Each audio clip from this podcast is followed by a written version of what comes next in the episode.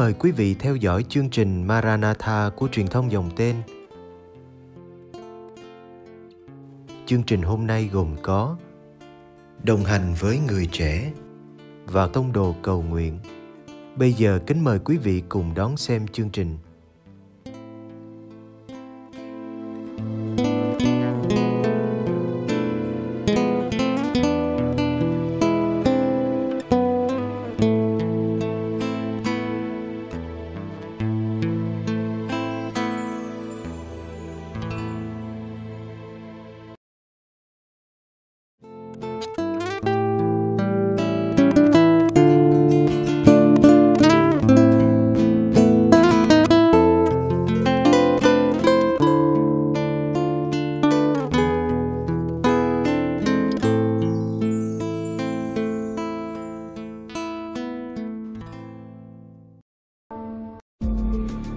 Radio đồng hành với người trẻ. Các bạn thân mến, tục ngữ Việt Nam chúng ta thường dạy rằng cây có cội, nước có nguồn, con người có tổ có tông. Để có mặt trên cuộc đời, ai cũng phải có một nguồn gốc.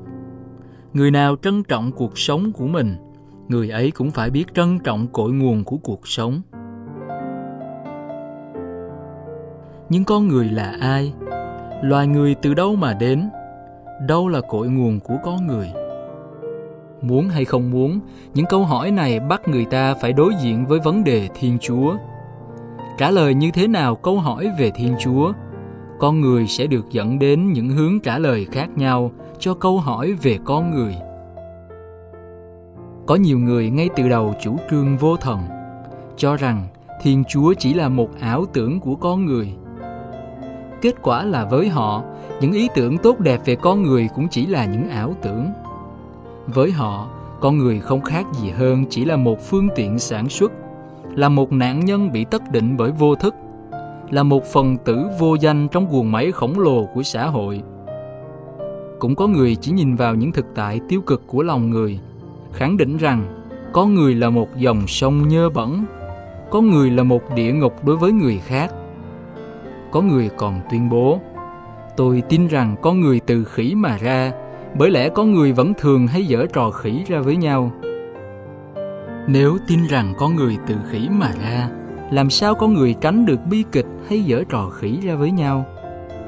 Niềm tin ấy liệu có mang lại cho con người nền tảng đạo đức cao đẹp nào để sống, để xây dựng cuộc đời và xã hội loài người chăng? Nhiều người chủ trương rằng phải gạt Thiên Chúa ra khỏi cuộc đời thì con người mới có thể tự do mà sống. Phải bỏ Thiên Chúa thì con người mới có thể hoàn toàn đảm nhận trách nhiệm cuộc đời của chính mình. Điều kỳ lạ là khi quyết định gạt bỏ Thiên Chúa, người ta cũng thẳng tay gạt bỏ con người. Trước một Thiên Chúa vĩ đại, con người có giá trị nhỏ nhoi. Nhưng không có một Thiên Chúa trên đầu, con người chẳng còn là gì cả. Quả thế, những người chủ trương gạt bỏ Thiên Chúa mong rằng con người có thể trở thành chủ tể mọi sự. Thế nhưng thực tế lại chứng minh, khi được tự do theo nghĩa muốn làm gì thì làm, người ta lại thường tự do quản cuộc đời mình theo bất cứ thúc đẩy nào, dù đó là cả những thúc đẩy của các bản năng thấp hèn nhất. Tai họa làm sao? Đó là cách nhanh nhất để người ta hủy diệt chính cuộc đời và nhân cách của một con người. Đó cũng là con đường ngắn nhất để đưa một xã hội đến bên bờ hủy diệt. Khi trên đầu con người không còn có một quy chuẩn đạo đức nào, liệu điều gì có thể ngăn cản con người dùng mọi thủ đoạn để thỏa mãn những đòi hỏi ích kỷ và tham lam của lòng mình? Không màng đến Thiên Chúa, cuộc sống trần gian luôn có nguy cơ trở nên một bãi hỗn chiến, trong đó kẻ mạnh đạp lên đầu kẻ yếu để mà sống. Kẻ có quyền sẽ bóc lột hà hiếp những người thấp cổ bé họng để phục vụ tối đa cho quyền lợi của mình. Không có Thiên Chúa, thật khó để lý giải tại sao người ta lại phải làm lành lánh dữ, phải yêu thương tha thứ, phải hy sinh quên mình vì người khác. Hơn thế nữa, khi Thiên Chúa bị đẩy ra khỏi cuộc đời, tâm hồn có người còn lại gì ngoài một khoảng trống rỗng của hư vô? Cuộc sống này còn ý nghĩa gì khi người ta ra công thu góp, mà chẳng nắm giữ được gì cho mình ở lúc cuối cùng. Nếu cuộc sống chỉ để hưởng thụ và thu vén cho mình, chẳng phải một cuộc đời là quá ngắn ngủi và mỏng manh sao? Nếu không có một cùng đích và cội nguồn thánh thiên là Thiên Chúa, có người sống chỉ để mà chờ chết thôi sao? Mặt khác, với những người tin vào Thiên Chúa, những hình ảnh sai lệch về Thiên Chúa cũng đưa cuộc sống con người vào nhiều tấn bi kịch. Nếu Thiên Chúa là một ông thần hay đòi hỏi, con người trở nên những kẻ bị áp đặt và tù túng. Nếu Thiên Chúa là một ông thẩm phán sòng phẳng, con người chỉ có thể sống trong lo sợ và hoang mang. Nếu Thiên Chúa là người lúc nào cũng thích ra tay can thiệp, con người trở nên không khác gì những con rối.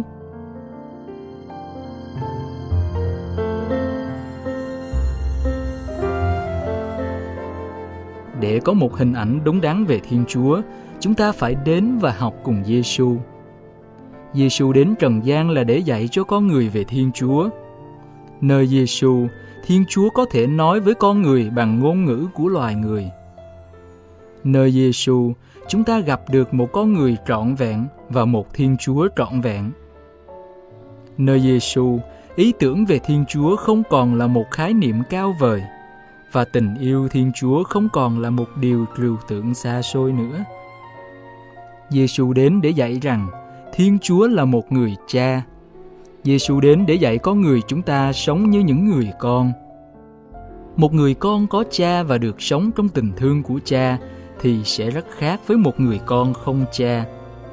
Một nhân loại có một nguồn gốc và một người cha chắc chắn sẽ sống rất khác với một nhân loại phủ nhận cội nguồn của mình để sống như những đứa con hoang, trên đầu chẳng có cha mà cũng chẳng có Chúa. Nơi Giêsu, mỗi con người chúng ta nhận ra giá trị đặc biệt và vận mệnh cao cả của mình.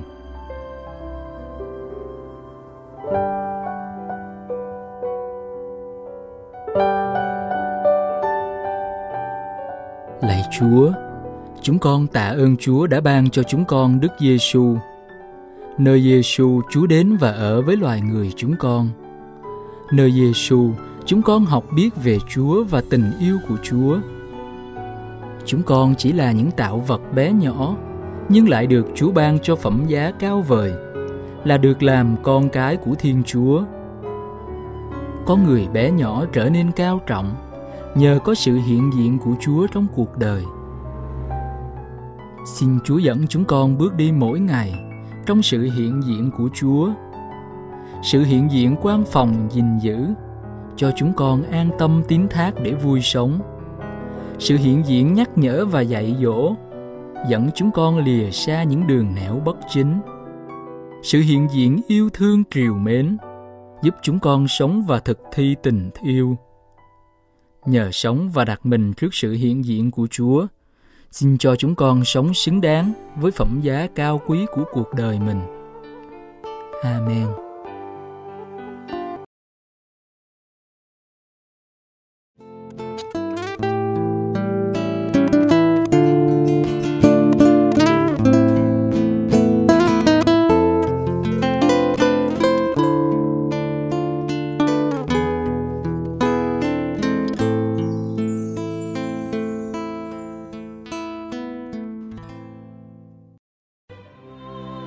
Cầu nguyện cùng Đức Giáo Hoàng.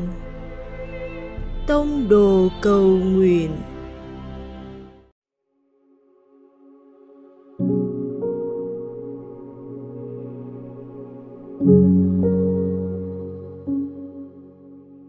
Cùng Chúa Giêsu buổi tối.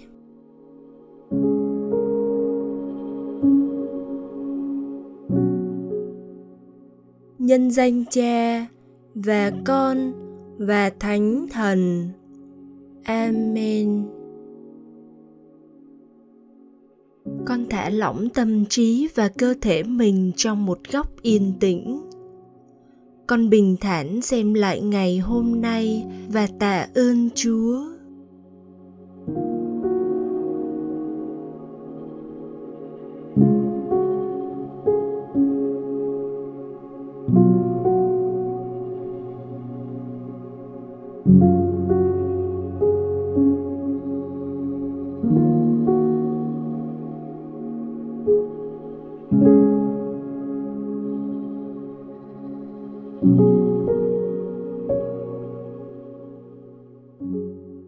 những cuộc gặp gỡ của con hôm nay như thế nào?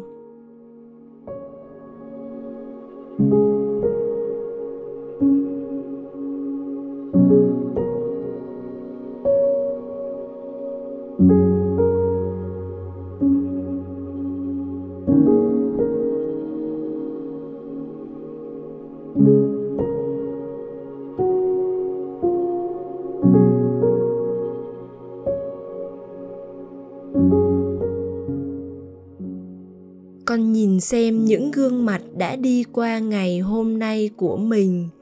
Con có nhìn thấy hình ảnh Chúa Giêsu trong họ không?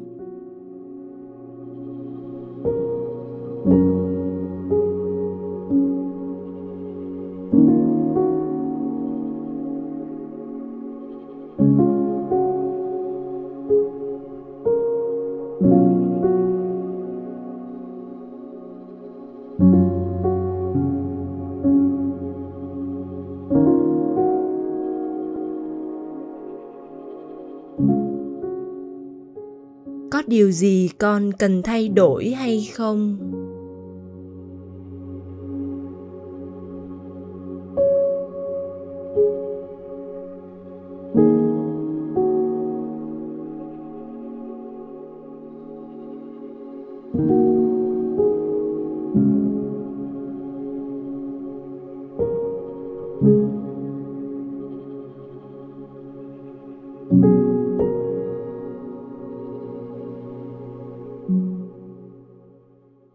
Một nữ tu trong tiến trình Thượng Hội Đồng đã chia sẻ: chúng ta không cần phải sợ hãi khi nhận ra những sai lầm mà chúng ta đã mắc phải. Thánh Phêrô, người đã được chỉ định là sẽ xây dựng giáo hội, đã không bắt đầu sứ vụ của mình một cách tốt đẹp. Việc sửa chữa sai lầm và học cách khiêm tốn thật tốt đẹp và lành mạnh biết bao. Con viết ra một quyết tâm và bắt đầu lại một lần nữa vào ngày mai.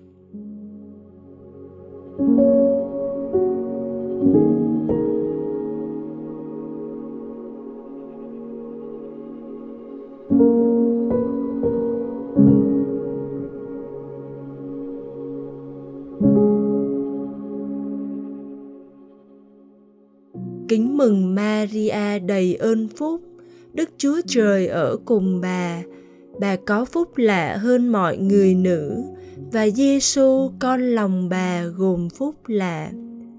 Thánh Maria Đức Mẹ Chúa Trời, cầu cho chúng con là kẻ có tội, khi nay và trong giờ lâm tử. Amen.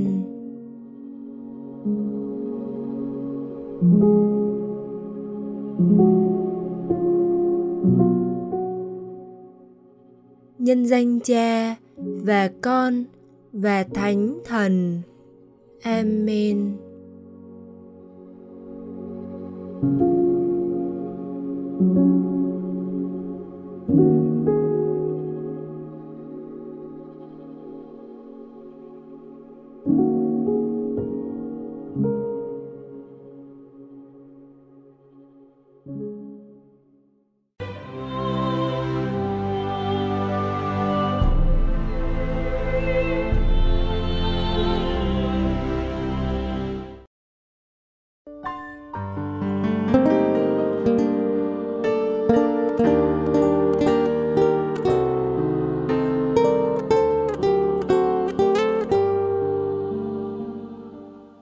Cảm ơn quý vị đã theo dõi chương trình. Kính chúc quý vị một đêm an lành trong vòng tay yêu thương của Chúa Giêsu và mẹ Maria.